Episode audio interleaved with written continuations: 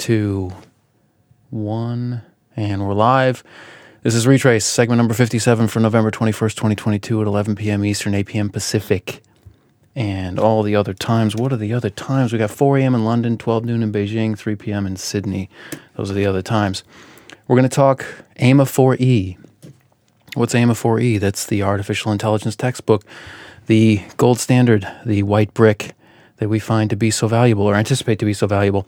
Originally, the plan today was to um, read the first 150, first 150 pages on a plan, a seven day plan. A couple things went wrong with that. First of all, I forgot it was Thanksgiving week. I can't do that to my family. I can't be reading eight hours on a four day weekend for four days of a four day weekend. Um, but that's okay. I'm actually further in the book in terms of like thorough reading. I was further in it than I thought. I, I was up to about 120 anyway. I've done a lot in the book and I've like thoroughly read the first 120 pages. Anyway, doesn't matter. We're actually going to go to that would have taken us to about midway through chapter five, um, but we're going to talk all the way through chapter six. We're going to do it in five minutes. Don't expect uh, a lot of detail. What is retraice? Retraice is about what's going on out there. The short answer is computer control. The long answer is nature, which is not effing around. Artificial intelligence, which is new. Natural intelligence, which is old. Strategic intelligence, by which we mean espionage, counterespionage, and covert action, uh, which is in between old and new. And then there's humanity, which is the best part of it all. Retraice is for outsiders. And we came to the conclusion that outsiders are not players, and so the computer control game, which is player oriented, must be taken on from the position of a player. So we're learning to play. Got it? Good. Great. If not, go back, listen to a few of the other ones, or don't. Just keep listening. It's all good. We're not going to depend on any pre existing knowledge. So, um, the, the book is broken up into how many sections? There's seven sections, um, eight if you include the preface, and the preface you should include. So I have one word nouns for these sections. They I'll, I will tell you my nouns, and then I will tell you their titles for these chapter these sections, these mega sections.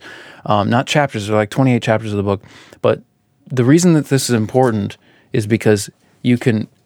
I mean, you need to be able to get your mind around the book and you can't do that with 28 chapters. And you can't do it even with seven sections if the section titles aren't pithy. I've made them pithy. Um, so let me give you give you the seven section titles of this book because this is they're saying what AI is and and how to do it in this book. What how do they organize the book? Section one is intelligence. Section two is solving, i.e., solving problems. Section three is thinking. Section four is uncertainty. Section five is learning.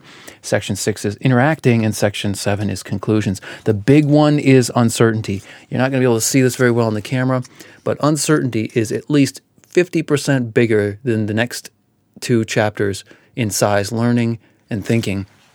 Uncertainty is the big one. Does that sound familiar? Have we spent any time on uncertainty in retraice? I'm pretty sure we've spent all the time on uncertainty in retraice. None of it from the technical perspective, though. That's what they're going to do in the book. We're not going to get into that today. What did uh, their section titles? I don't need to give you their section titles. The stuff like I'm, I do not need to give them to you. You can look into them. We're going to cover them later. But anyway, they're longer, three or four word uh, noun phrases that correspond to what the, the single noun phrase that I just gave you. Mine's better. Use mine. But the notes we're going to put out there um, our annotations for AIMA 4E will also have both side by side, so you don't have to choose. All right, deep breath. What are the first six chapters about? Well, first let's start with the preface. They're t- you need a definition of artificial intelligence, and you need a definition of what they think is the center of artificial intelligence, which is the intelligent agent. The definition they give of artificial intelligence is the study of agents that receive percepts from the environment and perform actions. That's going to be important. The other big one going forward that we're going to come back to a million times, don't worry, you don't have to write all this down. I've already written it down for you, and we're going to come back to it a million times as we talk about this, is the agent function. I tell you, when you read this book, and you get deep into it, oftentimes, especially when you're reading the pseudocode and you're trying to implement it in actual Python, Python's probably, you're not going to probably use Java, you're probably going to use Python. Um, the agent function, to get it in your mind what that is. They define it best in the preface, or at least well in the preface. Each agent implements a function that maps percept sequences to actions. So the agent function is the mapping between the percept or the percept sequences to actions. It's kind of abstract but we're going to come back to that a million times as we talk about this. It's a way, remember, artificial intelligence is okay, well, what is it? It's the study of agents that receive percepts from the environment and perform actions. That's what they say it is. But you got to ask, what is their what is the uh, like think of it like a scientist right like this is supposed to be a science or at least a very heavily scientific engineering discipline what is their phenomenon their phenomenon the thing the thing that they're noticing and calling out and singling out in the world is intelligent agents okay we're going to come that that is we're going to rely on that simple fact that the phenomenon about which artificial intelligence as a discipline cares is intelligent agents. And then what's the discipline? The discipline is um, artif- what we call artificial intelligence, the study of these agents that, and now then they give a definition um, that agents are things that receive percepts from the environment and then perform actions. Okay, that's I like this phrase. I got it from Kate. Oh, jeez, what is her name? Kate. I got it from Kate. I just had her book. I put things away and and then I need them like automatically. It's like the universe does it on purpose. Kate Crawford. It, that's Kate Crawford, right? Um, Atlas of AI. Kate Crawford, please, internet. Tell, thank you. She reminded me of a way of describing what a definition a definition does work and some definitions do more work than others and some do do work that you don't even know that they're doing and then they can change the way you think about a whole thing and you don't even realize it's happening until if ever you, you realize it, or until it's too late and somebody comes up and gotcha. You're at some conference giving a talk, or you're at some party talking to your friends, and somebody notices or knows something that you don't, or isn't constrained by the work of the definition that you accepted uncritically, and then they gotcha. They're like, oh, but what about this? Mic drop.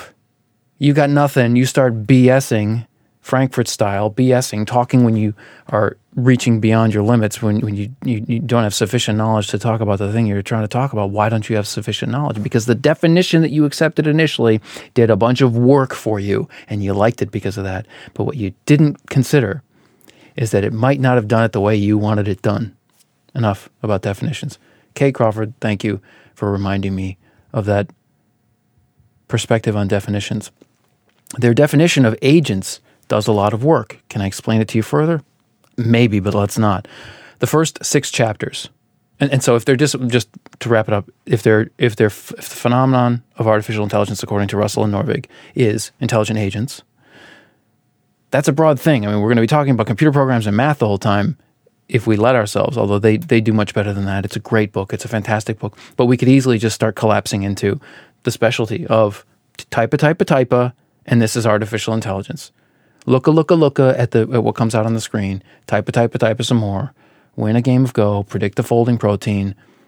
Never think outside the lab or the competition or whatever. I'm not saying that the practitioners do this. The, the best practitioners are thinking deeply, but most people are not the best practitioners. They are hacks, and I mean that in the most lovable. I mean that with the most love. I would. I'm. I think I'm a hack. I don't think anybody's gonna ever categorize me as one of the top level. Although that's what I'm trying to be, but everybody's trying to be. Hacks are what most of us are. And if we don't remember that intelligent agents can be anything in our world that satisfies certain conditions that are that, that accrue to the, those English words loosely and squishily in our brains, um, then we can forget a lot about what our phenomenon is or should be when we say we're studying or we say we're doing artificial intelligence. So the phenomenon is artificial uh, is intelligent agents, and then the discipline of studying that and defining it, which does a lot of work, is what we call artificial intelligence. And then there's aspects aspects to the phenomenon, etc. But we won't go into all those details now.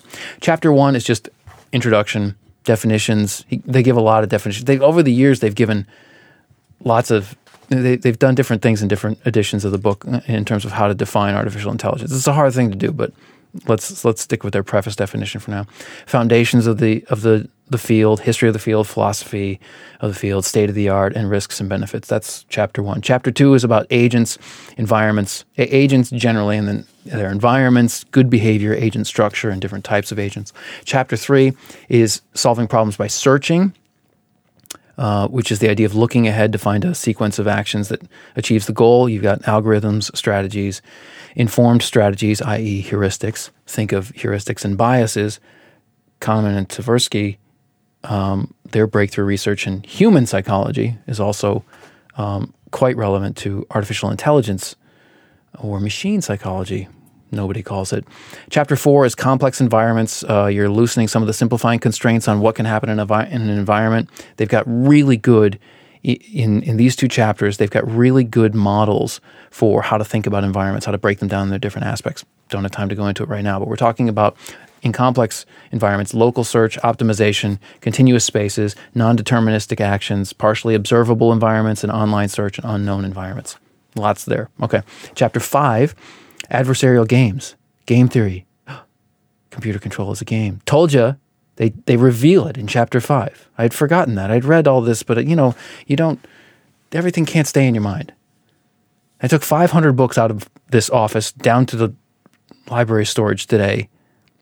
There's just a mind is a finite thing, and when you load it with a bunch of stuff, it's it's, definitely offloading a bunch of it's clearing buffers in order to make room for new stuff. I guarantee it. I can't prove it, but you you know I'm right. Adversarial games, that's that's when you've got agents competing against other agents, okay? Game theory 101.